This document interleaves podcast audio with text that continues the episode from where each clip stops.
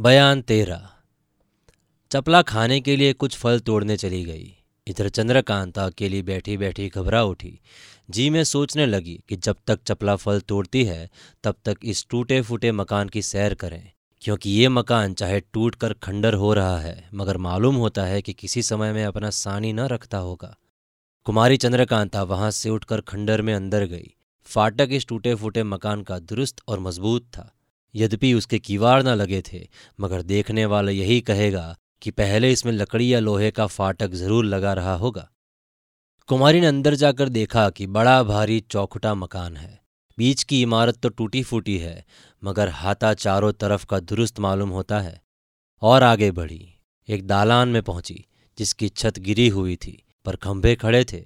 इधर उधर ईंट पत्थर के ढेर थे, जिन पर धीरे धीरे पैर रखती और आगे बढ़ी। बीच में एक मैदान दिखाई पड़ा, जिसको बड़े गौर से कुमारी देखने लगी। साफ़ मालूम होता था कि पहले ये बाग था, क्योंकि अभी तक संगे मरमर की क्यारियाँ बनी हुई थी।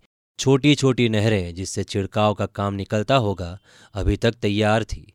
बहुत से फव्वारे बेमरम्मत दिखाई पड़ते थे, मगर उन सभी पर मिट्टी की चादर पड़ी हुई थी।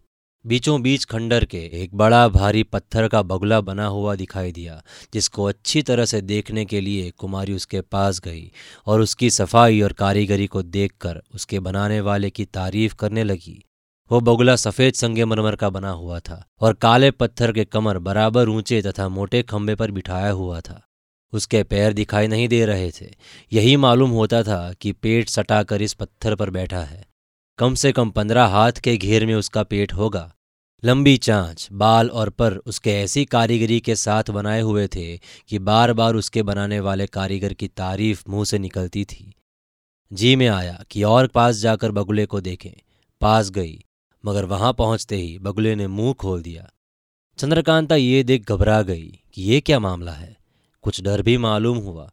सामना छोड़ बगल में गई। अब उस बगुले ने पर भी खोल दिए।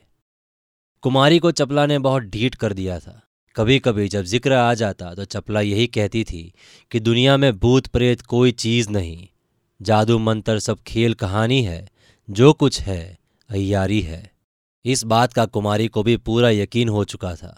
यही सबब था कि चंद्रकांता इस बगुले के मुँह खोलने और पर फैलाने से नहीं डरी। अगर किसी दूसरी ऐसी नाजुक औरत को कहीं ऐसा मौका पड़ता तो शायद उसकी जान निकल जाती। जब बगुले को पर खोलते देखा तो कुमारी उसके पीछे हो गई।